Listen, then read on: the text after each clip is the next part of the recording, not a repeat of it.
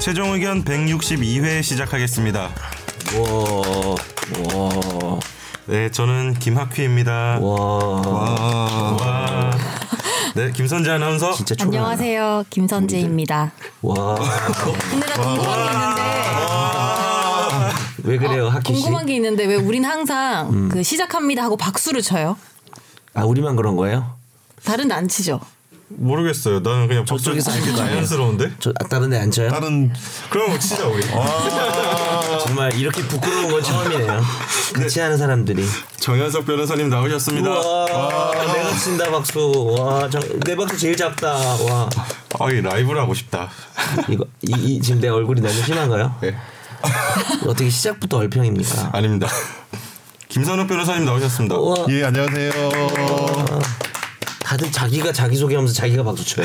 그러게요. 아 네. 좀 이상하긴 하네. 진짜 우리 너무 없어 아, 보여요. 근데 어느샌가 우리가 내내 박수를 쳤잖아요. 지금 네. 100회가 넘었는데 네. 궁금했어요. 그래서. 약간 언젠가 이상민이 시작한 것 같아요. 어 나는 자연스럽게 느꼈는데. 약간 그러니까 조건반사처럼 우리가 치고 우리가 있는 너무 것 가질 게 같아서. 없고 내세울 게 없고 초라하다 보니까 박수를 치는 본능이 생긴 게 아닐까요? 조 변호사님이 좀 분발해 주시면 와, 와. 박수 말고요. 네. 뭐 잘 지내셨습니까, 다들? 네잘 지냈습니다. 오늘 김선욱 변호사는 올림픽 대고 대로에서 사고가 있어서 너무 막혔다면서요? 예, 네, 그 차선 세 개를 막는 사고가 어, 크게 났더라고요. 났나 보다. 어이가 없어가지고 원래 이 시간 안 막히는데 한 시간 반 걸렸어요. 평소에 서울에서 서울까지. 지하철 타고 다니셨잖아요. 네 오늘 좀 일찍 오려고 차 제- 탔는데 아, 재판가도 보통 1시간 반 내로는 가지 않나요? 그렇죠. 아, 예, 예. 이 재판보다 더 중요한 최종 의견 그렇죠. 청취자 여러분과 함께하고 그래서- 있습니다. 요새, 요새 많이 바쁘신가요? 아예 조금 예. 설에는 뭐 하세요, 다들? 어, 아 설이네. 설이다. 다음 주 이제 다음 설이잖아요. 주가 저, 아 그렇죠. 저는 내일 부산 가요. 처가에. 아 너무 TMI구나. 아, 저도 가요. 창원에. 어, 창원에. 청아부터 가시는 거예요? 예, 이번에는 오. 명절에 오랜만에 처가를 내려가는 거라서 예, 먼저 내려갑니다. 와, 정 변호사님은 설 연휴 때 뭐 하세요? 저는 싱글이라 갑자기? 어, 네. 제일 재밌었다. 여기, 여기 사모님 전화번호 있었던 것 같은데 전화 봤는데. 아, 저는 어디서 싱글인 척이야? 번, 저는 번글이라 옛날에 했던 거욕 먹었던 게 있는데 싱글 버- 아, 그래서 싱글이라서 뭐요? 정말 징글징글하네요. 아, 징글벨 징글벨 싱글이라 뭐 하세요? 아 그게 농담이고 저는 강의에 파묻혀 살고 또 소송도 요즘에 좀 있고 이래서 처음으로 쉬는 거라 계획을 세울 시간이 없었어요. 그래서 그냥 집에서 퍼져 있지 않을까 싶습니다. 아, 연휴 때 쉬긴 쉬세요? 네 연휴 때는 아무것도 안 해요. 연락하지 마 죽여버릴 거야. 죄송합니다. 화제 한개 보내달라고. 우리 다음 주 방송 이게 어, 일 어쨌든 동안은 쉴 겁니다. 유선재 아나운서는 뭐 계획이 있으세요? 저요? 저, 저야말로 싱글이라서 계획이 없고. 그 싱글 혼자네. 어, 일을 해 일을 하고요. 일단은 저희는 라디오 뉴스를 또 해야 돼서 뉴스 어. 하고 아. 뭐 네 그렇게 저희는 없앴어요 차례를 차례랑 제사를 음. 하나 빼고 다 없애가지고 아버님께서요 아니면 어머님께서 할머니랑 아버지랑 어머니랑 다 같이 모여가지고 음, 아, 합의를 하셔서 합의를 해서 그 할아버지 제사 하나만 하자 음, 해서 하자. 다 없애서 그냥 식사하거나 네, 어. 자율에 맡기고 있습니다. 지난해 추석 때 들었던 것 같아요. 네. 개인적으로 기도를 좀 하세요 그러면. 기도로 해요. 저기 제사를 없앴으니까 또 그래도 우리 조, 조상님들 위해서 좀 잠깐 아. 시간을 가져야 되는 거 아니야? 에헴. 꼰대 조상님, 꼰대 조상님인가? 네. 지리산 청학동 뭐, 뭐 이런 느낌인데. 아니 항상 생각하죠 조상님들은 아니, 없이 씨. 네가 어째 있죠. 조상생각했다고 씨. 조상님 누군데? 세 명만 대봐. 난늘 마음속에 있는데. 오래되심 순서로. 몰라 몰라. 오래되신 순서면은 저는 키가 작아서 그때 얘기할 때만 조상 겐세 이렇게 말할 때만 한번 조상님 생각하시는 거. 아, 유전자 그건 유전자 네. 조상 아니고 약간 지금 표정이 조상님 같이 생겼어요. 야, 그러세요. 율란에 나오는 너무 그 심한 말 아니에요 조상님 지금. 유령 살아있는 줄 사람 알- 보고 조상님이라니요. 조상 유령 아시죠? 아, 그 시골에 가면은 그뭐 그거 벽에 걸려 있는 되게 막 뭘 70년 전 시골까지. 사진 뭐 이런 얘기 하는 거죠. 이거 가 쓰고 막 그런 사진. 어? 야, 우리가 보통 네, 독립운동할 거야 이씨. 우리가 클립을 올릴 때 그 썸네일이라고 사진 찍어서 올리잖아요. 네. 그거 오늘 제가 찍어서 올릴게요. 아니 지금 내, 눈에- 내 중심을 짓지 마세요. 두분 찍어서. 어, 이쪽은 좋아요. 멀쩡한데 왜? 저요. 그러니까 너무 저는 비교해요. 오늘 뭐, 뭐 멋있네. 아 이거 얼마 전에 샀어요. 뭐. 그래? 예, 이제 얼마야? 겨울 겨울 다 가서 떨이라고 또 2월로. 네? 약간 저 뭐야 사회적 약자를 위해서 일하는 척하면서 비싼 옷 산 거야? 아 이거요? 얼마야? 이거 어, 좀 약간 할인 많이 어. 했어요. 안했게더 그런데 이거 살짝 열었는데 아 요거는 뭐 중저가네. 아, 그러니까 이거는 아, 비싼 거 아니야. 비싼 거 갑자기 아니야. 뜻밖의 세타가 좋은 게 나온 것 아, 같아요. 아 어. 잠깐만 이거 아니야. 세타가 아니라 블루베리 아니야 저 블루베리? 블루베리. 아, 야, 그냥 끊을게요. 네. 아 끊지 마요 나가야죠. 아니 스웨, 아니, 터지 세타가 뭐예요? 너무 세타가 TMI 야. 아 죄송합니다. 스웨터 보여주려 했던 거 아닌데. 네, 예, 좀 이렇게 이번 주에 아, 저희는 정통 법률 팟캐스트잖아요. 네. 그렇죠. 법률 이번 얘기 주에 좀. 법조계 많은 일들이 있는 것 같더라고요. 어 진짜 핫이시죠 요새. 네. 사실 관심 어제- 노노해. 그렇죠. 어, 저희가 관심 목요일에 노노. 목요일에 이제 녹음하니까 네. 사람들이 어제 수요일 날은 이제 김경수 지사에 대한 판결이 있었고 네. 그리고 오늘 이제 내일이죠. 내일은 안희정 전 지사에 아, 대한 네, 내일이군요. 내일이군요. 이심 판결이 나오죠. 네. 어. 어. 그래서 약간 이번 주에 뭐가 좀 큰 판결이 이심 많은데 판 아. 어차피 자, 다룰 주제도 아니니까 안희정 지사의 이심 판결에 대한 전망이 좀 있나요? 어, 집중 탐구에서 한번 다뤄보시죠. 아니, 그러니까 오늘 저희가 어, 그건 나온 다음에 하는 거지. 아니, 그래야 오늘 지금 준비한 주제가 찍어보라고요 제 말은. 아니, 나- 아니 남의 이런 중요한 일을 아, 찍고 그러면 안 그건- 되겠다. 그건- 그건 안 죄송합니다. 될것 같아요. 맞아요. 방금 실언인데요. 편집하지 않고 반성하는 모습 그대로 내보내겠습니다. 죄송. 웃지 마세요. 네, 그래서 일단 그건 집중 탐구 다룰 주제들인 것 같아서 그렇죠. 다들 네, 다들 저희가 중요한 분석해서 문제죠. 네. 한번 보겠습니다. 정리가 되면 일단 청취자 사연 시작하겠습니다.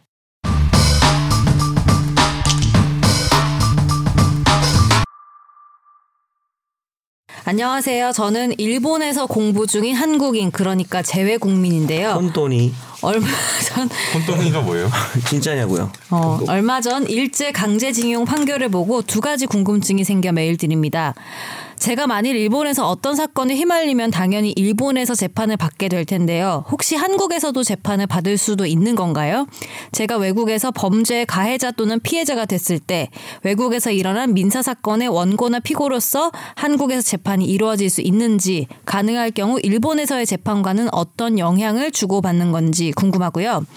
두 번째는 교양으로 일본 민법을 공부한 적이 있는데 조문이랑 전체 이론 구성만 보면 한국 민법과 거의 같은 것 같더라고요. 그렇다면 사법 실무에서도 한국과 일본은 거의 같은 건지 차이가 있다면 어떤 건지 궁금합니다.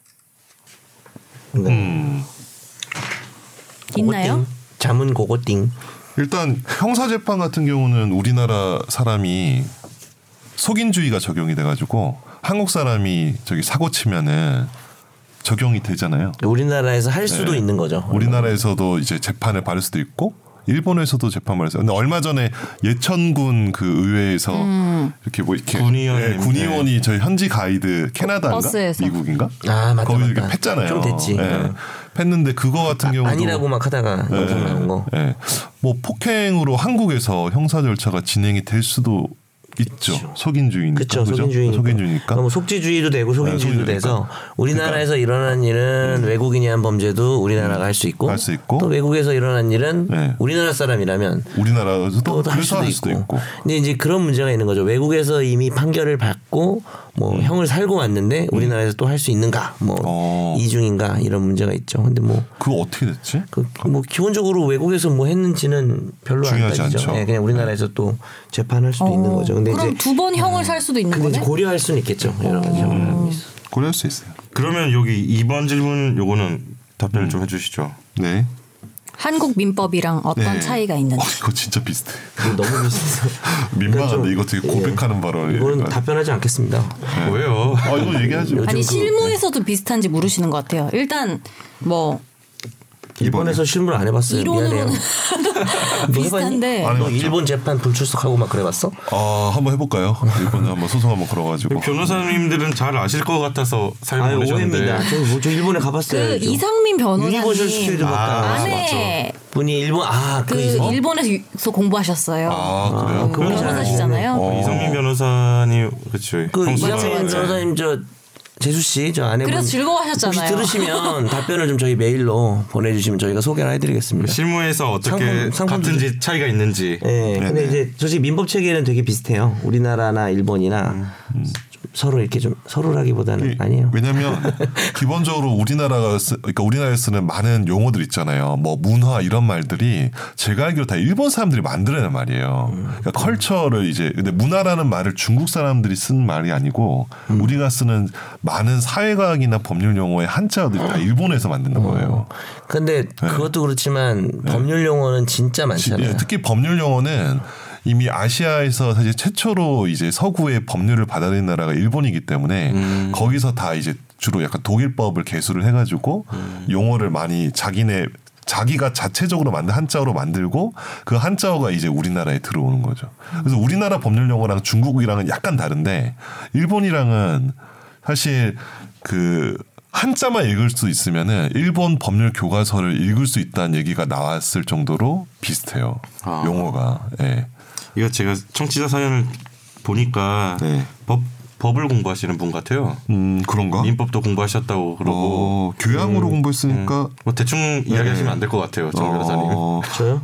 정 근데 이분은 전공은 아니고 교양으로 공부한 것 같아요. 일본 음. 민법을 그래가지고. 근데 여튼 출발은 약간 민법이 두 가지가 비슷하더라도 음, 음. 이게 수십 년 동안 약간 많이 다르죠. 바뀌고 이런 것들은 좀 우리랑 그렇죠. 다를 수도 그런 건 있을 것 있겠죠. 같아요. 그 나라의 문화가 있으니까 예를 들어서 제가 알기로 전세권이라고 하는 개념은 우리나라랑 일본 딱 두 나라밖에 없대요 세계 맞아. 전세라는 거 자체가 음. 전세권이라는 건. 그러니까 임차료를 안 주고 그죠? 음.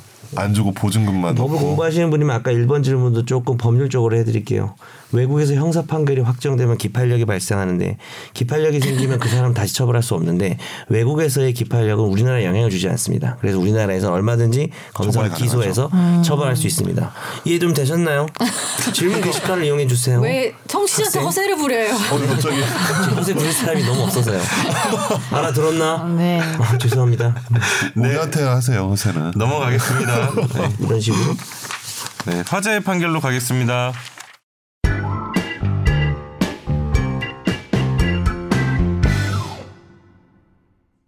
모 교육지원청 소속 지방 운전 주사보인 A 씨는 2016년 1월 새벽 혈중 알코올 농도 0.129% 상태로 이 주거지 앞에 도로에서 20m 정도로 운전하다가 적발이 됐는데요. 경찰은 A 씨의 면허를 취소했고 이 일로 직장까지 A 씨는 잃게 됐습니다. 면허 취소 처분이 부당하다면서 행정 심판을 청구했으나 기각되자 소송을 냈는데요. 1, 2심은 A가 전날 10시까지 술을 마신 다음 5시간 이상이 지난 후에 운전을 하다가 적발됐고 운전 거리도 길지 않았고 복통을 호소하는 아내의 약을 사기 위해서 부득이하게 한 것으로 보인다며 A 씨의 손을 들어줬습니다.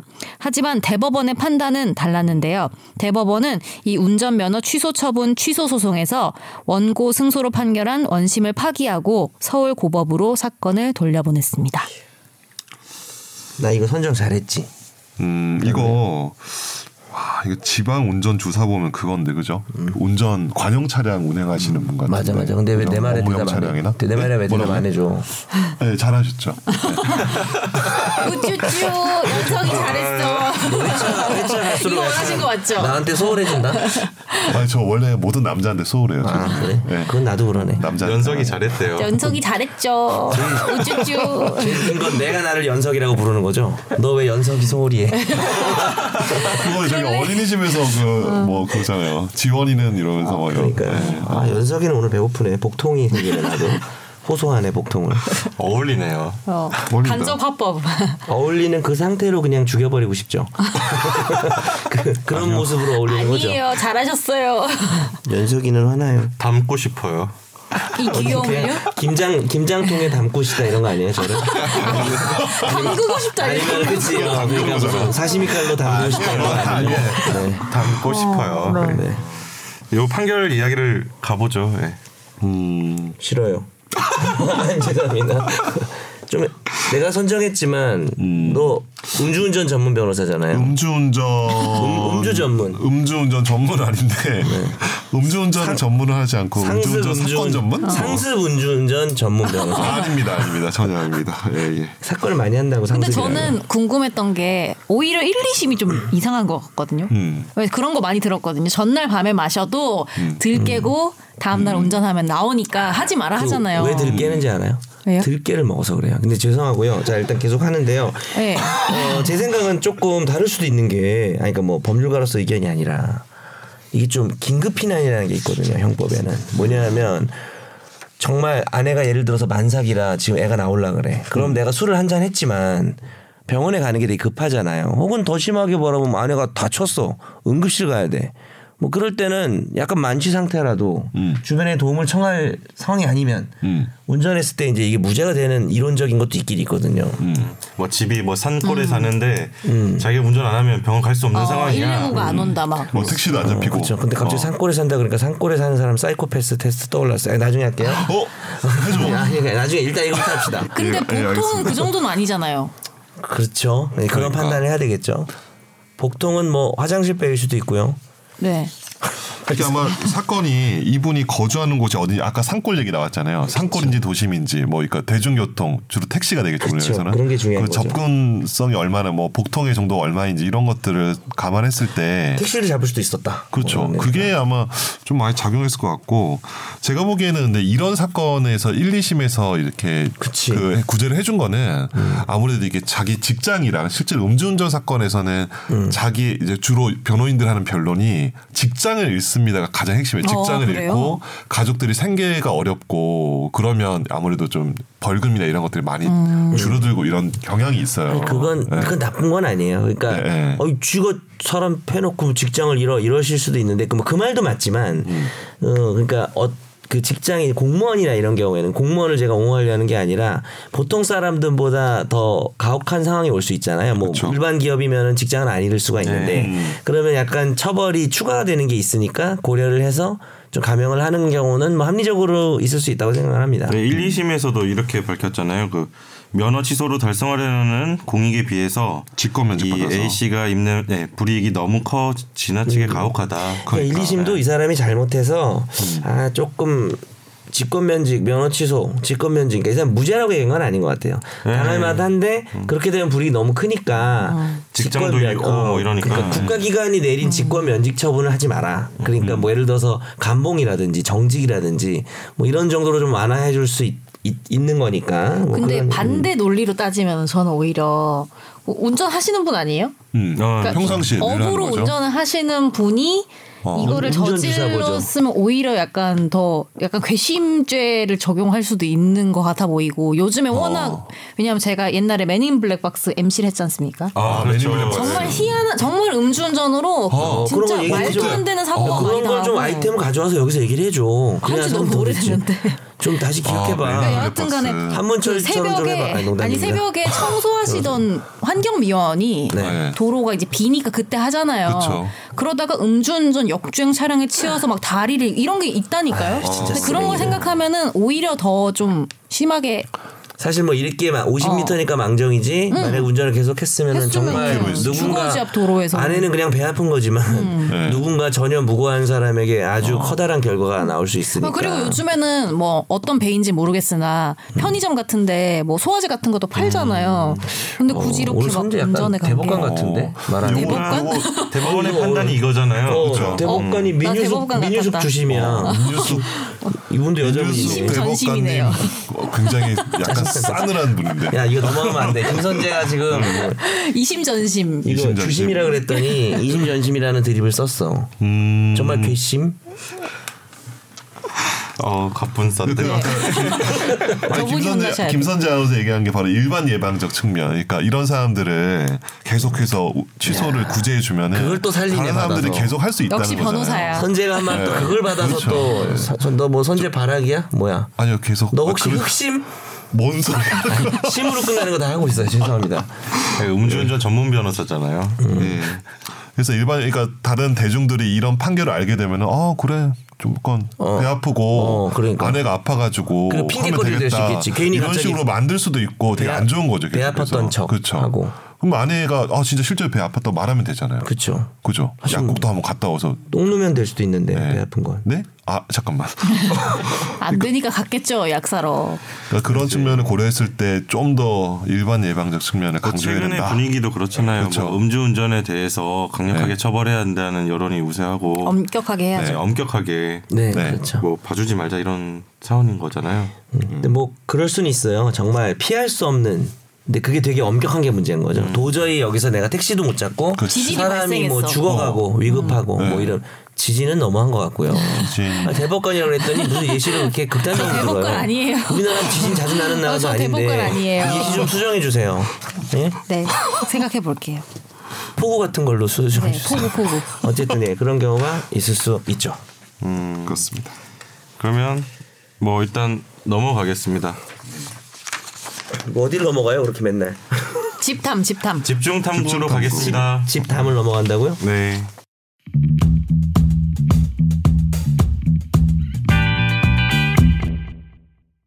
집중 탐구는 제가 골랐습니다. 사실 어제까지 상당히 고민 많이 했어요. 그러니까 김경수 지사 판결이 어제 났었는데 어제 나서. 그걸 빠르게 좀 다루고 싶어서 여기저기 알아봤는데 아직 판결문이 등록이 안 됐다고 하더라고요. 어제 네. 저녁에 제가 원고 준비할 때 그러니까 판결문을 안 보고 다루기가 좀 좀 그건 아닌 것 같아가지고 일단 향후에 좀 판결을 차분하게 읽어보고 어떤 포인트나 이제 뭐 부분이 있으면 저희가 다룬 걸로 하고 어제 예상 못한 판결이 나와가지고 저도 조- 조금 놀랐어요 속보 떴을 때 속보가 다 뜨더라고요. 그래서 그거는 하고 이제 제가 골라온 거는 이제 안태근 전 검사장의 이제 1심 판결을 가지고 왔습니다. 네. 그 1월 23일에 판결 난 건데 이제 안태근 전 검사장이 직권남용 혐의로 징역 2년을 선고받고 법정 구속됐어요. 쓰다. 기억나시나요 이거? 이게 23일이면 언제죠? 일주일 지난주 지난주죠. 지난주죠. 예. 그래서 이때 이게 이제 서지현 검사가 작년 이맘때쯤인가 이제 미투 운동을 촉발시켰잖아요. 이제 서지현 검사가 방송에도 나오고 여러 언론에 나와서 네. 자기가 성추행 받았던 성추행 당했던 사실들을 털어놓고 이제 미투 운동이 이제 그 뒤로 확산되기 시작했는데 거기에 대한 어떤 한 챕터가 끝나는 판결 같아서 저는 상당히 의미 있게 네. 봤고 이제 이제 미투가 이제 판결로 이어지고 있는데 뭐 이전에도 몇 개 판결이 나왔지만 서지현 검사에 대한 이 판결은 좀 저한테 남다르더라고요. 음, 그래서 왜 남달라요 본인한테? 미투 운동의 시작이라고 저는 보고 있거든요. 한국 사회에서 음. 아, 이제 본인한테 사실상 남달라 그렇죠. 그래서 예, 아. 본인이 뭐 취재를 했거나 아 그런 건 아니고, 없습니다. 예. 예. 그래서 저는 한국 사회에서 미투 운동이 정말 큰 사회 변화라고 생각하거든요. 그렇죠. 그러니까 미투 운동 전 예, 제가 느끼지도 못할 정도로 이게 생각 못했던 사회 변화 운동 같아가지고 이거 한 챕터 끝난 것 같아서 의미가 있었던 것 같고요. 이 판결 조금 짚어보고 가겠습니다. 간단하게 좀 정리를 하자면 아까 말씀드린 대로 1년 전에 서지영 검사가 그 안태근 전 검사장한테 성추행을 당한 뒤 인사 불이익을 받았다는 그 주장을 내놨습니다. 언론들에 나와서 그러니까 검찰이 그 조사단을 꾸려가지고 수사를 벌였고 그 안전검사장에 대해서 부당하게 인사불이익을 준 혐의로 기소했습니다. 그런데 이 성추행 혐의는 시효가 지나서 기소되지 않았고요. 이 그래서 재판이 진행됐고 법원은 이제 직권을 남용해서 인사불이익 준 혐의를 인정하고 징역 2년을 선고하면서 법정 구속했습니다. 아, 저는 근데 이 당시에 보면서 그 검사 조직 이 당연히 굉장히 수직적일 거라고 예상은 했지만 그래도 여자 비율이 되게 높아지면서 엄청 좋아졌을 거라고 그냥 은연중에 생각하고 있었는데 이런 일이 있는 걸 보고는 아직 멀었구나라는 생각이 들긴 들더라고요. 제가 뭐 검사는 아니지만 법조계가 뭐 변화에 제일 느린 것 같아요. 그냥 제 느낌으로는 왜 우리를 봐요? 법조인이잖아요. 법조계 별로, 발 별로 담그고 어. 안 계시잖아요. 대표적인 두 사람. 아싸 아싸. 아싸. 다행 이럴 땐 다행이다. 다행이다. 아. 뭔가 사회 변화에 좀 느린 측면이 분명히 있는 것 같긴 해요. 뭐 음. 대법원 판결도 좀 가장 마지막에 네. 바뀌잖아요. 뭐 그렇죠. 이를테면 저 뭐죠 그 양심적 병역 음. 거부라든지 이런 밑에서 계속 사회가 변화하고 있으면 제일 마지막에 이제 음. 바뀌는 거니까. 저는 그거 자체는 나쁘지 않다고. 어 네. 봐요. 저도 그건 어. 그게 나쁘다고 필요한 이야기한 게 아니라. 부분이죠. 어. 그건 나쁘지 않은데 네. 문제는 인적 조직과 어, 그쵸. 시스템이 예, 예. 보수적이라는 거는 이렇게 커다란 문제로 드러날 때가 있는 거죠. 저도 뭐 같은 취지고요. 음. 아 그랬니? 아니 그리고 그러니까 아, 미안해요. 네. 저는 뭐 무엇보다도 이런 불이익을 줄 수 있는 게 가, 아까 말했듯이 가능한 시스템이란 게 더 신기하다는 거죠. 그러니까 오히려 어떻게 생각하면 오히려 법조계인데 음, 어떻게- 검찰 조직이 어떻게 그러니까 이러냐? 이런 이런 일로 인사상 불이익을 줄 수 있는 시스템이란 말이야. 그러니까. 근데 그게 뭐 신기하잖아요. 음. 예를 들어서 하는 예를 들어 방송국 뭐 방송국 같은 경우에도 그렇게 하긴 힘들잖아요 사실 거- 정말 일어나도 정말 예외적인 상황인 건데 물론 음. 이거 하나를 놓고 뭐 검찰 조직에서 이런 일이 비일비재하다고 뭐 단정할 순 없겠죠 네. 그럴 순 없겠죠 예 이런 게 가능하다는 걸 보여주는 네. 거죠. 이제 그것만으로도 문제니까 네. 그래서 좀 판결을 좀 깊이 있게 보겠습니다. 진짜 네. 우리 8시 뉴스에 요새 깊이 있게 본다는 코너가 있어요. 아. 그래요. 어, 유행어만 음. 표정 유행어 봐요. 미는 것 같은데 네. 너의 깊이 있게 그런 본다. 생각을 기피한다 이제 어, 또잘못 약간 바꿨어. 네. 권지윤 기자처럼 흑화가 되신 것 같아요. 그러니까 하키 음. 아, 아직 기자도. 멀었어 아직 좀 선해요 아직은 순대로 말하면 백순대 느낌입니다 그제 저녁 먹었는데. 네 건지윤 기자랑 그제 저녁 먹으면서 아 그때 좀 올맞구나 네. 아니, 조심해 약간 뭐 엄청 베놈 같은 애야 네 몸으로 들어와 잘 지내신대요? 네? 잘 지내신대요? 어, 안부 전하고 김선욱 변호사님도 듣고 있다고. 아. 아 예. 감사합니다. 오, 원래 저 한 번도 안 뵀네, 전에 저는. 진행하던 그렇죠. 기자. 아, 못 봤나, 예, 그거? 못 뵀어요. 예. 다음에 한번 여기 데려올게요. 음. 아 예. 아, 조만간에. 볼 필요 없어요 어 자꾸 샌다 오늘. 아네 아니 시간 여유 있잖아요 아니면 네. 미안합니다 아 근데 여유는 있습니다. 그러면 이 판결문 토대로 좀 보겠습니다. 네 안태근은 어떤 사람인가? 바밤 사법연수원 20kg 수료했어요. 아니, 판결문에 기재돼 있는 것 네네. 토대로 제가 정리를 좀 했는데 그렇죠 예. 그러면서 뭐 검찰청을 엄청 많이 돌아다니셨네요. 검찰청 어, 청주 지방 검찰청, 수원 지방 검찰청, 부부장, 법무부 차장. 특수법령과 뭐 어, 띠리리리리리리 법무부 인권국장 경력이 있으시네요 네, 법무부 인권국장으로 각각 근무했으며 2013년 12월 검사장으로 승진. 음흠. 법무부 기획조정실장을 거쳐 2015년 2월부터 2017년 5월까지 법무부 검찰국장으로 재직. 법무부 검찰국장 이 정도 이력이면 잘 나가는 편이라고 볼 수 있을까요? 엄청 잘 나가는 그 사람. 아. 법무부 검찰국장 끝났죠 네. 좀 설명해 주시죠. 법무부 검찰국장. 어떤 해주시죠. 자리예요? 법무부 인싸. 검찰국장. 인사 오브 담당 인사야? 아니, 인사를 담당하는 핵인싸 네. 그리고 기획조정실장 이것을 네. 기조실 또 나왔네 항상 많이 듣던 임종원 법원에서 나왔 법원 법원에서 기조실 임종원 이주는 전 건 예, 네. 법원 행정처 기조실장이고 이분이니까 어쨌든 검찰에서 핵인싸죠.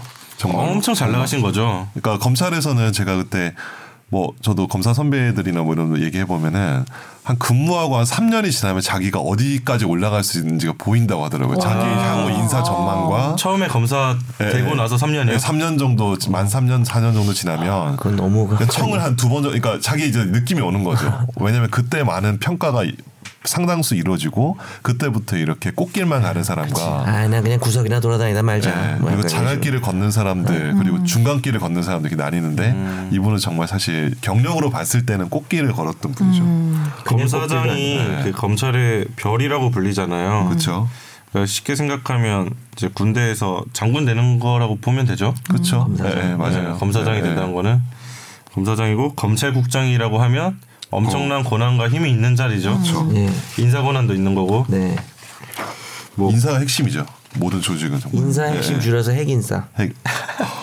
아, 핵, 이- 핵 핵 인사. 인사구나. 핵 핵인싸, 인사. 네. 핵인싸. 핵인싸 느낌 너무 싫다. 핵 인사는 좀 어쨌든 아무튼 안태근인 전 검사장은 이런 잘 나가는 검사셨습니다. 네. 그렇군요. 그리고 이제 어떤 일이 있었나 보겠습니다. 이천- 전제사실. 네. 2010년 10월에 이제 서지영 검사에 대한 성추행이 있었다고 판결에서 인정을 하고 있어요. 네. 그 판 기소할 때는 시효가 지나서 기소 이제 성추행 혐의 음. 기소하지 공소사실은 않았는데 없구나. 판결문에서 이제 전제 사실로서 음. 이제 성추행 사실을 인정을 하고 있고 이 부분은 서지영 검사가 작년에 그 언론 등에 나와서 미투를 외치면서 이제 주장했던 내용이고 네. 첫 번째가 장례식장이죠. 네. 뭐 서울 뭐 한 병원에 마련된 그 여검사의 부친상 빈소에서 그 안태근 전 검사장은 당시에 법무부 정책기획단장이었고 네. 그 법무부 장관을 수행해서 조문하던 중에 같은 테이블에 이제 서지영 검사가 안- 나란히 앉게 됐고 이제 강제로 추행했다는 네. 이제 계속해서- 전제 사실이 있습니다. 계속해서 네. 쓰다듬고 뭐 이런 식이었죠. 예. 요거는 서정 검사가 이제 또 그 피해를 호소했던 부분이고요 작년에 네. 그, 그 이후에 검찰에서 어떻게 돌아갔는지 좀 보자는 건데요. 이제 그 당시에 법무부 감찰 담당관이었 감찰 담당관이 이 안태근의 성추행 이 첩보를 접하게 됩니다. 예, 한 달 정도 뒤죠. 네. 첩보를 접하고 이제 알아봐라고 하겠죠. 감, 이제 감찰 담당관이 네. 알아보라고 하니까 이제 그 밑에 있던 검사들이 이제 피해 여검사가 누군지 몰라가지고 막 알아보는 그 과정을 밟게 됩니다. 그런데 서지영 검사는 그 당시에 그 문제를 제기할 경우에 그 피해자한테만 관심이 집중되고 2차 피해가 생길 수도 있다고 우려해서 좀 고민하던 상황이었나 봐요. 음, 그럴 수 있죠. 그 당 2010년만 해도 지, 지금이랑도 시, 그 시대가 다를 거고 또 검사라는 조직에 검찰이라는 조직 안에서 이 피해를 호소했을 경우에 그것도 잘 나가던 핵인싸 검사라고 했잖아요. 그렇죠. 그러니까 불이익을 받을 것 같기도 하고 2차 피해 생길 것 같아서 우려하던 상황이었고 그러 그래가지고 서지영 검사는 그 감찰 그 법무 담, 감, 감찰관 쪽에서 확인 들어왔을 때는 확인을 제대로 안 해주고 자기 이제 북부지검 있을 때 보고 라인 통해서 쭉 그 상황들을 보고를 하고 네. 이제 법무부 쪽에도 그게 올라갔는데 이제 유야무야 시켜버리죠. 네. 여기 누구 여기 등장하는 사람이 임 아니 저는 최를 최. 최, 아, 최, 최, 최. 아. 땡. 여기서 뭉갠 누군지 알 사람은 것 그 사람, 그 사람도 검찰국장. 너무 한 당시 글자만 검찰국장 땡처리 아닌가요? 돼 있는 거 아닌가요? 저는 이거는 이거는 너무 특정이 된다. 누군지. 네. 그러니까 저희는 여기 왜 시, 말해도 서지- 되지 않아요? 이거 언론 보도 안 됐나요? 아, 보도는 다 됐는데 그냥 음. 나라의 서지현 기준에서? 음. 예, 예, 뭐 서지현 검사와 뭐 안태근 검사만 오늘은 지칭을 하고 그렇죠. 나머지는 네, 그렇죠. 비실명으로 가시죠. 그래서 뭐최 최 국장이 네, 최 국장이 검찰국장이죠, 이 사람도. 네, 그 당시의 검찰국장이죠. 음. 요거 뭐 조사했던 여검사 어깨 치면서 내가 자네를 이러면 격려지 추행인가? 피해자가 가만히 있는데 왜 들쑤셔? 이런 식의 반응을 한 거죠. 이건 자꾸 연기 욕심. 어깨를 왜 내십니까? 치나요? 아 이게 성추행이냐고. 그 예시를 보여준 거죠. 이 어쨌든. 만진 게 성추행이냐? 아니 성추행이든 아니든 기분이 나쁘지 않나요? 아, 뭐 너무 기분이 싫은데. 나쁘겠지. 너무 이 싫은데. 사람은 그 생각이 다른 거죠. 그렇죠. 아, 이런 상황이 있어가지고 이제 안택은 성추행 비위 감찰은 종결됩니다. 그 당시에는 종결. 종결됐고 당시에 그 감찰 담당관은 안택은 정 그 검사장한테 경고만 주죠. 이런 말이 있는데 제대로 해라. 근데 그러니까 이런 건 어떻게 봐요? 그러니까 지금 이 담당했던 사람들이 네. 피해자가 더 이상 문제 삼고 싶어하지 않는다고 판단을 했다. 음. 그래서 목격자 조사 등을 안 하고 사건을 종결한 거잖아요. 네. 뭐 이따가 얘기하려고 그러나 이런 부분은 어떻게 봐요? 피해자가 문제 삼고 싶지 않아 한다는 판단. 그래서 검- 수사를 종결했다. 잘못된 거 아닌가요? 그러니까 이거는 이런 거에 대해서 지금 문제 제기 상당히 많이 되고 있잖아요. 현 시점에 또 와서. 음. 네. 어떤 사람들이 생각할 때는 당시에 서검사가 이 부분에 대해서 또 괜히 집중되는 게 부담스러워서 음. 어, 제대로 확인과 진술을? 연락 받았을 때 제대로 진술 안 한 건 있잖아요. 근데 이 조직 내에서 이런 일이 발생했을 때 이걸 끝까지 조사를 해야 되는가라는 문제도 근데 있지 않나. 그게 있죠. 그러니까 제 생각에는 피해자 입장에서 음. 어 어떤 희생이나 고통이나 이런 걸가 필요하다면 당연히 꺼려지겠지만 그런 게 필요하지 않고도 처벌받을 수 있는 방향으로 가야 되는 게 맞잖아요, 사실. 그러니까 요즘에 이제 친고죄가 폐지되고 있잖아요. 원래 친고죄도 나쁜 건 아니거든요. 왜냐하면 이런 내용은 밝혀지는 게 오히려 피해자가 원하지 않을 수도 있으니까 피해자에게 의사를 맡기겠다는 건데 최근에는 이제 그런 가치보다는 성범죄자들을 처벌하고 근절하는 가치가 더 뭐 중요하다고 생각해서인지 점점 이제 친고죄가 친고죄를 또 악용하는 사례가 생기니까 네. 폐지하는 방향으로 가는 건데 피해자가 원하지 않아서 내부 감찰 조사를 마무리했다 이런 부분도 좀 생각할 부분은 있는 것 같아요. 아, 난 그냥 잘못됐다고 생각을 했거든요. 네. 그러니까 현실에선 그렇죠. 그러니까 음. 사실 저도 잘못됐다고는 생각하는데 현실 지금만 딱 놓고 보면은 당연히 내가 어떤 불이익을 받을 거고 정신적 고통스러울 게 음. 아, 예상이 되는 거는 피해자가 맞죠. 원치 않는데 그걸 다 조사 내부 조사니까 네, 이게. 드러내는 게 맞느냐는 질문이신 거죠? 아, 네. 중간에 등장한 어깨를 친 최 모 검사 국장은 분명히 좀 혐이긴 하지만 예. 음. 뭐 이렇게 조사를 마무리한 것 자체를 뭐라고 할 수 있을지는 좀 저도 그냥 생각이 들어서 얘기한 겁니다. 계속 가시죠. 미안해요. 네. 네, 아닙니다, 아닙니다. 뭐 그런 그렇게 종결이 됐고요. 이제 서지영 검사는 그 북부지검 근무 마치고 2011년부터 여주지청에 전보됐고 그 뒤에 육아휴직을 하고 국외연수 갔다 와서 다시 여주지청 복귀에 근무하던 중에 이제 이 혐의에 관련된 2015년 8월에 2015년 하반기 검사 인사에 이제 시기가 오게 됩니다. 네. 그래서 안태근 국장이 2015년 하반기 검사 인사에서 서재영 검사한테 인사 불이익을 줬다는 게 혐의이고 인정된 내용인데요. 아, 정말 치사하네요. 2015 그러니까 이 성추행이 있었던 건 2010년이고 이제 2015년이 됐어요. 네. 2015년에는 안태근 전 검사장이 검찰국장이 된 거죠. 음, 된 거죠. 네. 추행 당시엔 아니었는데 네, 추행 당시에는 다른 직책이 있었는데 되자마자 2015년에 된 거 아니에요, 이 사람? 네. 아 그거 정확하게 제가 모르겠네요. 2015년 2월에 됐을 겁니다. 뭐 어쨌든 그래서 이제 그럼 검찰국장이 어떤 권한을 가지고 있냐 그거부터 살펴보면 어 그 검찰 인사위원회를 담당하는 검찰과를 총괄하고요. 검찰국장은 검찰 인사와 검찰 조직 등 검찰 행정 관련 업무를 총괄합니다. 총괄하는 거죠. 총괄. 네. 어, 실무의 대장이죠. 네. 이게 임종원 전 차장님이 계속 생각나네요. 네. 기조실장 하셨고. 예. 그래서 그 2015년에 어떻게 됐냐 보면 이제 검찰국 재직하면서 자기 밑에서 인사안들을 이제 마련하는 업무를 하고 있을 때 뭐 여러 가지 원칙들을 정할 거 아니에요.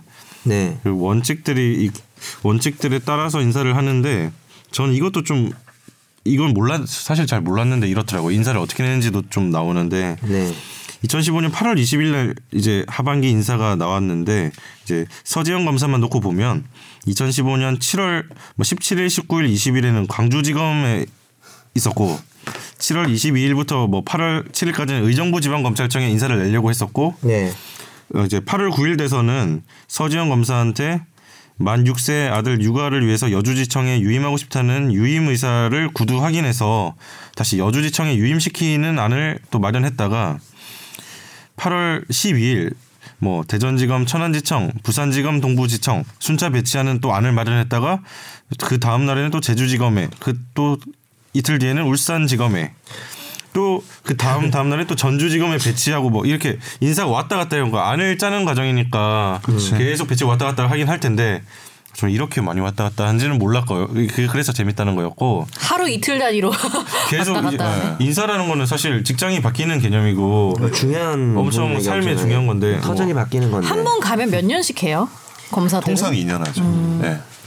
그러 그러는 상황에서 이제 아, 안태근 검사장이 이런 생각을 가지게 됐다고 이제 판결문에 써져 있습니다. 서재원과 관련된 문제가 계속 불거질 경우에 향후에 자신의 보직 관리에 장애가 초래될 것을 우려했다. 2015년 하반기 검사 인사에서 서재원 검사의 생활 근거지인 서울과 원거리여서 육아와 업무를 병행하기 곤란한 임지로 서재현 이제 보내는 안을 만들도록 지시해서 서재현 검사의 사직을 유도하기로 마음 먹었다. 판결문에 이렇게 기재돼 이게 있거든요. 판결문에 기재된 거라는 네, 거죠. 네, 네. 잘못하신 분이 사직을 해야지 왜 잘못한 게 없는 사람이 사직을 해야 하나요? 자기 이제 꽃길에 방해가 될 것 방해가 같으니까 아니, 여기가 최종 목적지는 아니잖아요. 안태근 전 검사장의 뭐 이게 유죄 판결이 음. 뭐 확정된 건 아니지만 네, 확정 판결은 아닙니다. 절대 아닙니다만 네, 일심 판결입니다. 뭐 네. 확정이 아니니까 저도 비확정적으로 얘기할게요. 네. 뭐 이렇게 했으면 이분이 뭐 아니실 수 있지만 했으면 이제 비확정적으로 쓰레기인 것 같아요. 아니, 비확정적으로 얘기한 어, 거예요. 네, 네, 비확정적으로 비확정적으로 얘기했어요. 정말 낙 쓰레기인 것 같아요. 아, 그렇죠. 성추행도 정말 있을 수 없는 일이죠. 당연히 있을 수 없는 일인데 이거는 정말 2차 2차 가해라는 게 보통 우리가 네. 피해자에 대해서 뭐 집중이 되고 피해자한테 자꾸 묻고 관심을 받고 어. 뭐 이런. 네. 이거는 2차 가해라고 표현하기도 뭐 할 정도로 새로운 가해다 정말. 어, 정말 1차 가해를 정말 몇 배로 만들어 버리는 음. 짓인 것 같아요. 물론 확정은 아닙니다. 오해 없으시기 바랍니다. 확정적 쓰레기는 아니에요. 그러니까 2차 가해를 아예 범죄를 저지른 거잖아요. 네. 직권남용. 그 나쁜 사람이죠. 그리고 이런 사람이 윗사람에 있는데 어떻게 내가 속해 있는 이곳을 믿고 일을 하겠어? 솔직히. 그렇죠. 그래서 이런 마음을 먹었다고 했죠. 그 안태근 전 검사장은 검찰 인사를 총괄하는 자리에 있었죠. 그래서 결과는 어떻게 됐을까요? 이게 원래 여주지청에서 근무하던 서지영 검사를 음. 통영지청에 배치합니다. 멀리 보냈죠. 아까 이러면 원거리 오브 원거리다 정말. 진짜 원거리로 보내겠다는 그 마음을 먹었다고 이제 판결문에서 이야기, 하고 있는데 그러니까 이 통영지청에 배치한 인사안이 마- 마련됐고 그대로 확정됐고 아까 말한 8월 20일에 2015년 하반기 검사 인사가 그대로 발표됩니다. 그래서 이 재판부는 이거에 대해서 이렇게 판단을 하고 있습니다. 예, 안태근은 법무부 검찰국이 마련하는 인사안 결정과 관련한 검찰국장의 업무 권한을 남용해 검찰국 검찰과 검사 인사 담당 검사로 하여금 검사 인사의 원칙과 기준에 반하여 서지현을 통영지청에 전보시키는 인사안을 작성하게 함으로써 의무 없는 일을 하게 하였다. 그래서 직권남용했다 이 말인 것이죠. 아, 되게 나쁜 것 같아요. 이게 네. 이게 좀 시스템을 아셔야 되는 게 그렇죠. 이게 검찰 인사는 부치지청이라고 해가지고 그 차장 검사가 없고 부장 검사가 있는데 부장 검사가 지청장을 겸하는 검찰청이 있어요. 그러니까 음. 여주지청. 규모가 작은 그렇죠. 지청들. 그러니까 이 사건 같은 경우는 뭐 여주지청, 부장이 뭐 짱인 거죠. 그렇죠. 거기서. 예. 그렇죠. 그러니까 뭐 충주지청, 뭐 통영지청 이런 식의 되게 지청자가 붙는 데는 차장 검사가 없어요. 큰 청, 그러니까 지방 검찰청 단위가 돼야지 되게 차장 검사급이 있거든요. 그런데 이제 이 부치지청이라는 곳에 근무했던 검사를 사실 연달아 근무를 시키는 거는 사실은 있긴 해요. 음, 그러니까 그걸 아까 먼저 전에 알아야 될 것 말씀드린 같아요. 네. 것처럼 자갈바퀴를 가는 사람도 있어요. 잘 안 아. 나가고 약간 네. 검찰, 그러니까 핵인싸가 아닌 사람들은 아예 없진 않구나. 네, 아예 없진 않아요. 솔직히 말씀드리면 아예 없진 않아요. 그렇기 때문에 아마 안태근 전 검사장은 그렇죠. 분명히 서검사의 업무 능력에 비추어 봐서 그렇다. 부치지청에 보낼 수밖에 없었다로 판 변론을 했을 것 같아요. 저는 제가 변호인이 그랬겠죠. 아니니까. 당연히 그랬을 네, 거예요. 그렇죠. 그런데 여기서 이제 약간 근데 물론 이 유죄 판결 나왔으니까 다른 어떤 진술이나 이런 게 더 있었겠죠. 그래서 한번 김학기 기자님 한번 읽어주시고. 그래서 판결문에서는 그래서 요 정도로 사실 확정을 하고요. 이제 결론을 내리면서 뭐 양형 이유 같은 걸 이야기하잖아요. 거기서 좀 약간 감성적인 접근이 있어서 저는 보세요. 그러니까 안태근의 이 사건 범행으로 인하여 인사상의 불이익을 당함으로써 치유하기 어려운 상당한 정신적 상처가 발생한 것으로 보인다. 예, 판결문에서 이렇게 기재를 하고 있거든요. 네. 그렇죠. 그래서 이에 뭐 국민의 믿음과 검찰 구성원의 기대를 저버리는 결과가 초래되었다고 평가할 수 있다. 이에 따라 피고인에 대한 엄한 처벌이 필요하다고 할 수 있다. 그러면서 징역 2년 그리고 음. 법정 구속을 시켜버리죠. 네.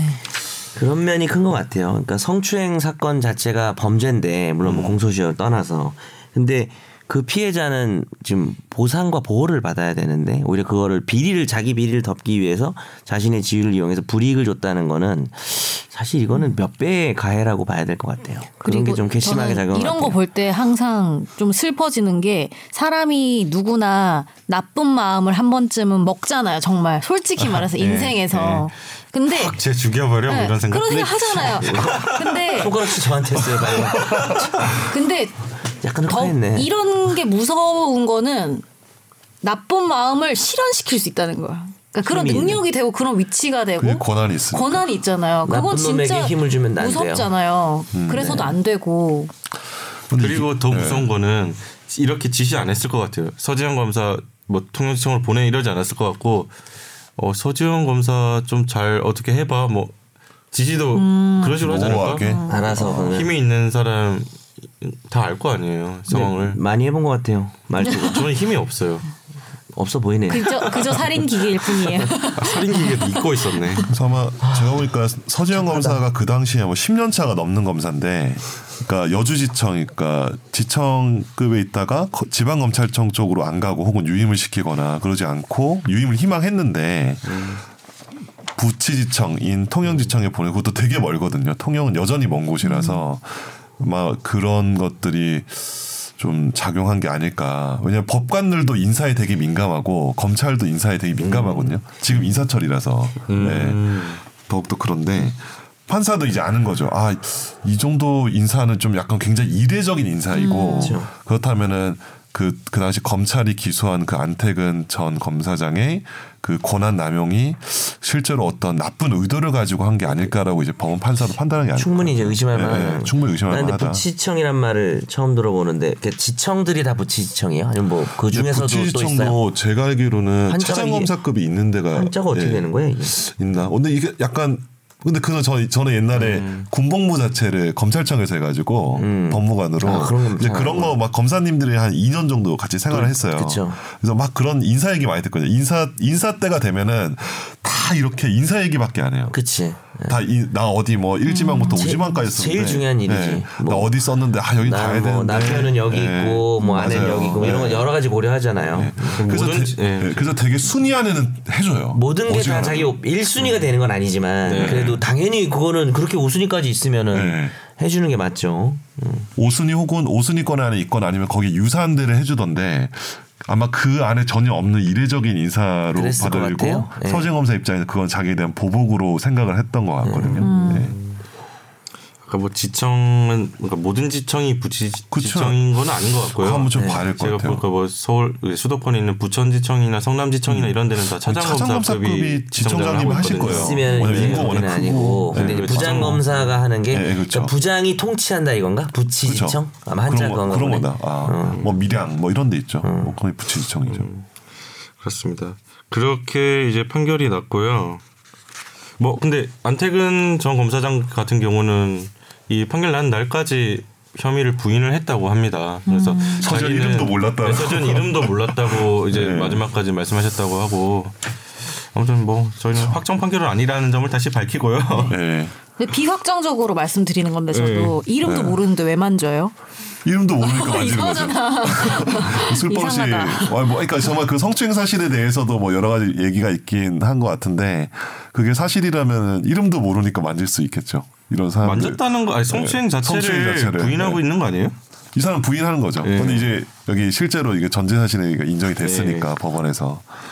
근데 요거 제가 사실 이 사건 그때 서지영 검사가 작년에 폭로를 했을 때 음. 검찰 내부 게시판에서 엄청 말이 많았던 거 아세요? 주로 그러니까 남성들 위주. 검사들끼리 그러니까 아, 몰랐어요. 얘는 예. 원래 이상하다. 아. 일도 못하고 그런 애라서 이거 당연히 자갈밭길로 그냥 내민 건데 익명 게시판에서? 아, 익명 게시판인가 아니야 익명 게시판 아니에요 이프로스 아 그러니까 검찰 게시판 중에서 실명 게시판에서 누가 부장검사가 게시를 했다가 하도 말이 많아서 다 지우고 근데 굉장히 그거는 내부에서 얘기 많았어요 의도가 있는 걸까? 아니면 아, 예를 들어서 네. 음. 뭐 그런 거를 올- 올린 의도가 정말 그 이런 걸 덮기 위해서 한 것인지 아니면은 예를 들어서 그러니까 이게 당연히 부당하고 이건 음. 이미 거의 확정은 아니지만 밝혀진 거지만 진짜 개인적으로 그렇게 그 사람의 능력을 연관 짓는 것 자체가 문제지만 음. 네. 실제로 자기가 그렇게 평가해서 그렇게 올린 건가? 그건 모르겠어요 근데 이제 그건 알 수 없는 건가? 근데 이제 그 당시 이제 그러니까 그때 평은 뭐냐면 아니 통영지총 갔다고 이렇게 폭로해가지고 인사 그거 하고 이러면은 아니 그러면은 뭐 다 해가지고 다 좋은데 꽃길만 가지 이런 식의 그러니까 그 사람의 피해 사실이나 이런 것과는 전혀 관계없이 그 폭로했다는 것 자체가 인사의 그러니까 일도 못하는 게 인사상 불이익을 주장하며 음. 되게 공 그러니까 아. 옛날에 그 몇 년 전의 일을 폭로한 거 아니에요 이런 식의 관점들이 검찰 내부에서 굉장히 많았다고 하더라고요. 음. 그 외부에서 이제 국민들의 여론 중에도 그런 게 있었잖아요. 여론이라고 말할 수 있을지 모르겠지만은 네. 음. 괜히 뭐 나와서 저런다 이런 식으로. 근데 이제 그거는 뭐 어차피 뭔 얘기, 뭔 일이 나와도 그런 이상한 놈들은 다 있으니까. 근데 내부에서 그런 그러니까 이제 이렇게 그러니까 그런 2차, 글을 3차 누가 폭력이죠. 올렸을까? 네. 그런 글을 올린 사람이 있다 수준인지 아니면은 그런 있고 음, 일들이 실제로 꽤 있었나? 그런 검찰 내부에서 많은 사람들이 그 소위 부정적인- 음. 말하는 그 뒷담화라는 마- 거기서 많이 오갔고 저도 이제 여러 경로를 통해 들었고 음, 그래서 무서운 거죠. 그러니까 모르겠어요. 저는 선재 검사 진짜 일을 못했는지 잘 모르지 모르지만 뭐, 뭐 예를 들어서 못했을 수도 있지. 그러니까 근데 예를 들어서 실제로 그게 못했- 중요한 게 그러니까 아니지. 음. 못했다고 그래도 하더라도 한들. 그런 뭐, 아이고 뭐 성추행 사실이나 이런 것들 그죠? 뭐 성추행 사실에 대해서조차도 약간 의구심을 보이는 그런 사람도 있으니까 그런 것들이 막 묻히는 거죠. 음. 그러니까 그러니까 이- 3차가 4차가 막 되는 거예요. 뭐 일을 네. 못하면 그러면 성추행을 또 다- 당했다는 것이 거를- 거짓이 되는 건가? 야, 그러니까 그런 것들이 막 이렇게 딱지를 아니, 붙이는 물론 게 이제 못했다는 엄청난- 네, 건 그렇죠. 아닙니다. 그건 뭐 전혀 아니지만 설령 그렇다 한들 그게 왜 포커스가 아, 그렇게 되죠. 되는가? 그런 의견이 있어요. 맞아요. 아니 그리고 만약에 내가 어떤 집단 안에서 그런 얘기를 못할 차별 입지일수록 오히려 더 보호해주고 더 얘기를 그럴 수 들어주고 해야 있겠다. 되는 거 아니에요? 음, 내가 그렇지. 내가 떳떳하 내가 이 사람보다 예를 들면 윗사람이라서 얘기를 할 수 있는 위치면은 당연히 말했지. 당당하고 떳떳하게 했지. 말했지. 근데 그게 안 되잖아요 지금 상황이. 일 못하는 사람 골라서 성추행하면 되겠네.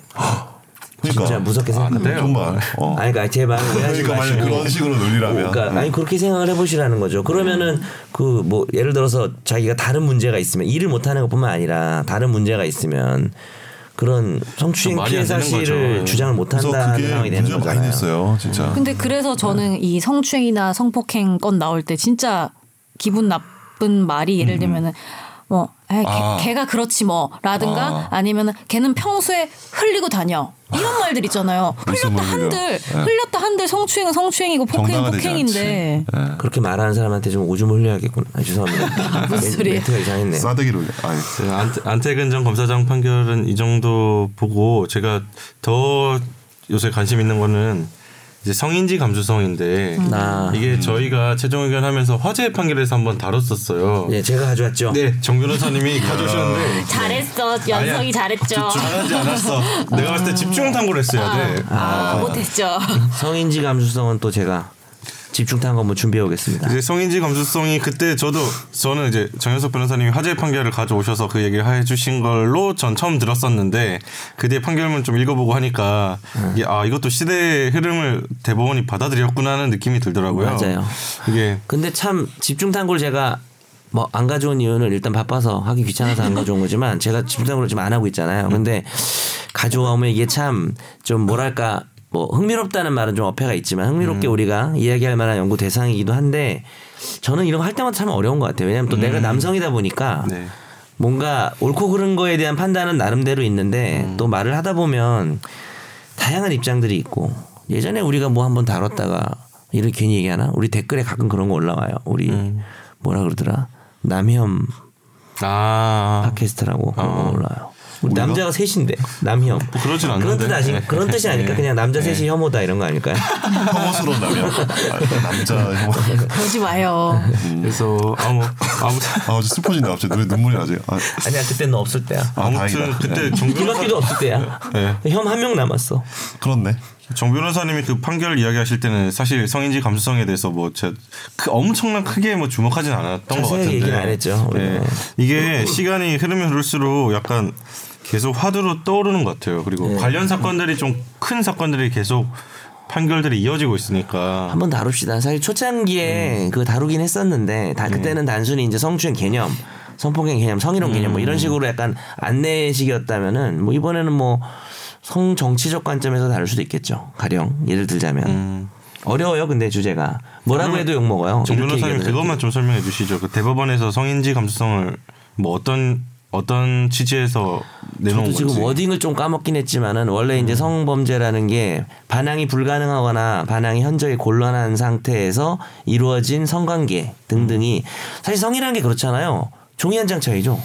갑자기 그냥 서로 좋았던 거면 뭐 범죄가 아니라 뭐 즐거운 어떤 네. 행위가 되는 건데 한쪽에서 그게 원하지 않는 게 되는 순간 그냥 갑자기 극단적인 아주 추악한 범죄가 되는 거거든요. 그래서 좀 그런 부분이 있어서 판단이 되게 중요하긴 해요. 근데 이제 그 판단 기준이 그간에는 피해자가 어떠한 행동을 했는가 에 예, 주목을 했었어요. 그런 판단 기준이 뭐 잘못된 건 아니에요. 왜냐하면 뭐 성범죄를 당한 사람과 자기가 좋아서 한 사람의 행동 양식은 다르다고 볼 수 어. 있으니까. 근데 이제 어, 좀 더 그런 것들이 진보적으로 바뀌었다고 할까요? 예전에는 어, 성추행 당한 사람이 어떻게 저런 행동을 하지라는 어떤 의심의 것들이 좀 더 영역이 넓었다면 성인지 감수성 개념이 들어오면서 성폭력을 당한 피해자의 어떤 행동 지침이라는 것이 과연 있을 수 있느냐. 규정하지 말자는 아, 거죠. 어. 왜냐면 정말 다양한 정말 우리가 진짜 다양한 사람도 있잖아요. 성 문제를 떠나서 네. 똑같은 상황에 대해서 리액션이 다 다르잖아요. 제가 아무리 재밌는 걸 해도 여러분 리액션 그지 같잖아요. 그런 식으로 다 다르기 때문에 재미없다고 생각 안 해봤어요. 그래서 어 단순하게 그것을 왜 왜 성 피해자면 왜 그런 걸 안 했지? 라는 어떤 비난적 관점에서 바라볼 것이 아니라 좀 더 어떻게든 완화된 관점? 뭐 그런 취지였던 것 같아요. 제가 지금 워딩은 좀 떠오르지 않는데. 음. 그 서지영 검사도 왜 그런 시선 자체가 시각 자체가 어떻게 보면 상처가 된다는 말을 했었잖아요. 음. 사실 말이 의심의 눈초리로 아니 우리가 무슨 탐사 프로그램도 그런 거 아니에요. 팔려고 마음 먹으면 계속해서 음. 들어갈 수 있는 건데 뭐 유독 왜 이렇게 성범죄 피해자에게만 그런 음. 관점을 들이대느냐 뭐라는 논의인 거죠. 뭐 그래서 성인지 감수성을 갖춰라는 기준을 제시를 한 거잖아요. 네, 그렇죠. 기준을 좀 더 예. 그렇죠. 이게 4월이에요? 지난해 4월? 지난해였던 기억나는데 뭐 아, 예, 그래, 지난해 봄- 4월 봄쯤이었던 것 선고됐던 같아요. 네네네. 판결인데 거기서 이제 2018년 4월. 예. 있군요. 저 안 보고 얘기하라고 힘들었어요. 네. 2018년 4월에 선고됐던 판결에서 뭐 아 피해자 다움이라는 말. 네. 아 맞다 이 단어가 떠오르지 않아서. 뭐 이제 그 정리하면 성폭행이나 성추행, 뭐 성희롱 사건의 심리를 할 때 뭐 사건이 발생한 맥락에서 성차별 문제를 이해하고 양성평등을 실현하기 위해 성인지 감수성을 잃지 않도록 유의하여야 한다는 기준을 제시를 했죠 대법원이. 그렇죠.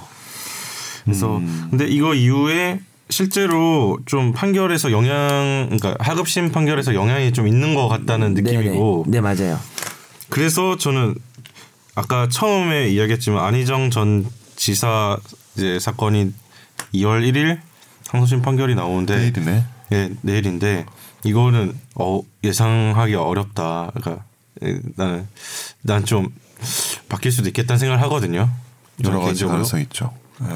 이게 뭐 이게 형량이 바뀌고 이런 게 아니라 1심이 무죄였으니까 안희정 전 지사는 2심에서 이제 저는 유죄 가능성도 있다고 네네. 그럴 뭐 수도 이런 있는 거죠. 측면에서 보고 있는 거고 근데 이런 성인지 감수성에 대한 수용은 정말 환영할 만한 부분이라고 저는 생각을 하긴 하는데 또 그게 단순한 문제는 아닌 것 같아요. 왜냐하면은 성인지 감수성이 부족했던 그간의 상황들이 아까 말한 어떤 성범죄의 특수성은 있거든요. 그걸 무시할 수는 없어요, 사실. 왜냐하면 어 성이라고 성관계라고 하는 게 관점에 따라서 갑자기 달라지는 거니까 예를 들어서 뭐 그런 거죠. 성관계를 가진 다음에 둘이 담배를 피우면서 뭐 이야기를 나눈 사정이 있다. 뭐 이런 딱 하나의 상황을 놓고 봤을 때 이게 이제 실제로 발생했던 사건인데 네. 과거 같은 상황에서는 어이 뭐 피해자가 어떻게 둘이 담배 피우면서 얘기하냐 이렇게 단순히 봤다면 이제는 꼭 그렇게 볼 만한 문제는 아니다. 피해자가 그럴 수도 있겠다. 어. 그럴 수도 있는 거죠. 왜냐하면 성범죄를 당하고 나면 그 사람의 심리적 상태가 얼마나 복잡하겠어요. 음. 뭐 그런 상황에서 자기 나름대로 이 상황을 뭐 부정해 보려고 할 수도 있고. 음. 그쵸. 뭐 욕해버리고 이 남자 싸대기 날리고 도망가는 게 쉬운 일이 아니잖아요. 음. 그럼 그 상황에서 포기한 자포자기한 상태에서 담배를 피울 수도 있는 거거든요. 사실 이런 부분의 접근인데 음. 또 이제 성인지 감수성이라고 해서 또 이렇게 뭐 무조건 또 반대자 때만 들어드릴 수는 없을 것 같아서 다음에 집중 탐구 다뤄보 아, 오늘 다룬 건가요?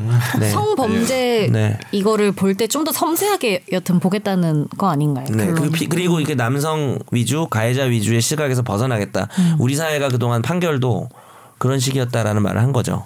뭐 그런 건 뭐 당연히 그러니까 판사들이 네. 그 성범죄 피해자의 그 심리적 상태에 대해서 굉장히 공부를 많이 해야 될 것 같아요. 저 그렇죠. 이게 이- 이런 거 이제 판결이 점점 바뀌는 거 보면서 물론 이제 공부가 많이 됐으니까 또 이렇게 바뀌기도 한 음, 좋죠. 거지만 네.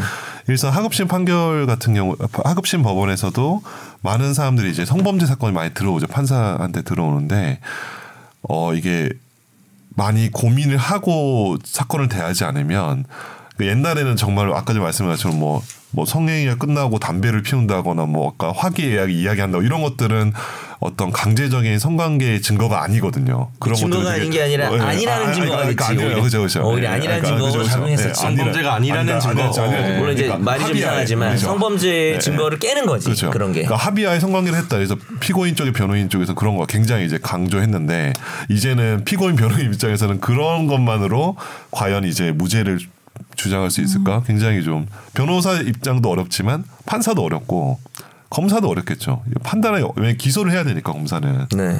기소가 자기가 먼저 기소를 해야지 법원 판사가 판단하잖아요. 음. 근데 검사도 공부를 많이 해야 되는 거예요. 어쨌든 성범죄 힘들어. 사건이 뭐 결과를 말하는 게 아니라 이제 당연히 그래야 되는 건데 더 어려워진 거죠. 여러 가지 파- 판단 과정을 그 단순하게 이랬으면 음. 무죄지?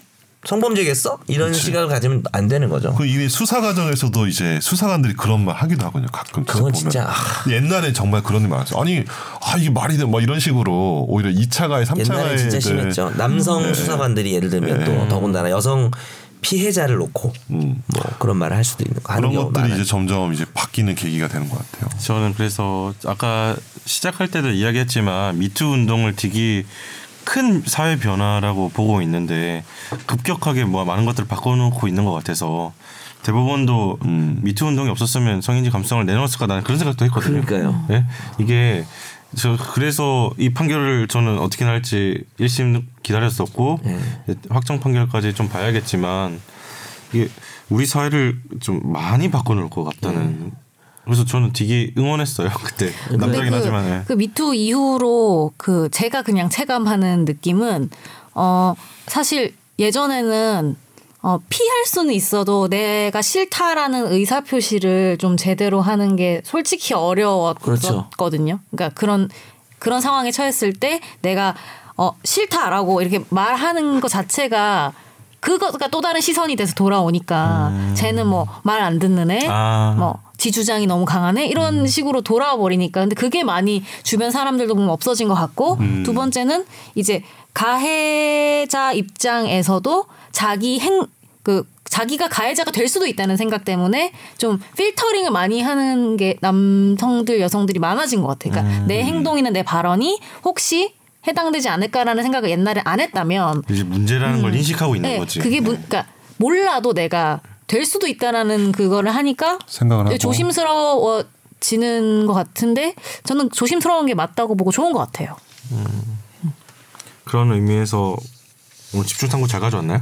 아, 그럼요. 칭찬해, 조금 뭐 칭찬해. 사실 집장도가 항상 뭐 이렇게 두세 가지 쟁점이 나와버리면 시간이 네. 좀 짧다는 생각이 들긴 하는데요. 저 집에 가야 돼요. 그러면 제가 마무리를 할게요. 그러니까 서지현 검사가 이 1심 판결 이후에 나왔던 인터뷰 중에 네. 전 제일 좀 그냥 이 말로 끝내고 싶었어요. 서지현 검사의 인터뷰 내용이고요. 뭐 지금 이 순간에도 고통받고 있을 수많은 피해자들에게 작은 위안과 용기가 되기를 바라는 마음입니다. 끝낼게요. 그리고 우리 저 저도 한마디 할게요. 한국을 빛낸 법조인 명단에 들어가야 된다고 생각합니다. 아 그런 명단이 있어요? 있어요? 그냥 그냥 서지영 제가, 검사가? 제가 만들었어요. 물론 이제 시- 본인이 싫어하실 수는 있지만 음. 우리 사회의 기여도로 따지면 이만큼 기여한 사람 잘 없는 것 같아요. 물론 이제 음, 피해자로서 나온 거라 제 발언이 좀 부적절할 수도 있겠지만 뭐 결과적으로는 우리 사회 가장 의미 있는 변화를 일으킨 사람이 아닌가 음. 최근에라고 생각합니다. 연석 피셜. 예. 끝. 뭐 김선호 변호사님 뭐 마지막 네, 뭐 특별히 없습니다. 네. 저 이러고 네. 있는데 사, 저 사법연수원 동기들 방에 이런 게 올라왔어요. 뭐가요? SBS 사내 변호사 뽑는다. 인원 한 명, 경력 2년 이상, 연봉 수준 아, 비밀로 하겠습니다. 면접, 실무진 면접. 이번 각 1회 면접, 채용 시기 늦어도 3월에는 입사 확정, 빠르면 빠를수록 좋음 등등등. 오시려고요?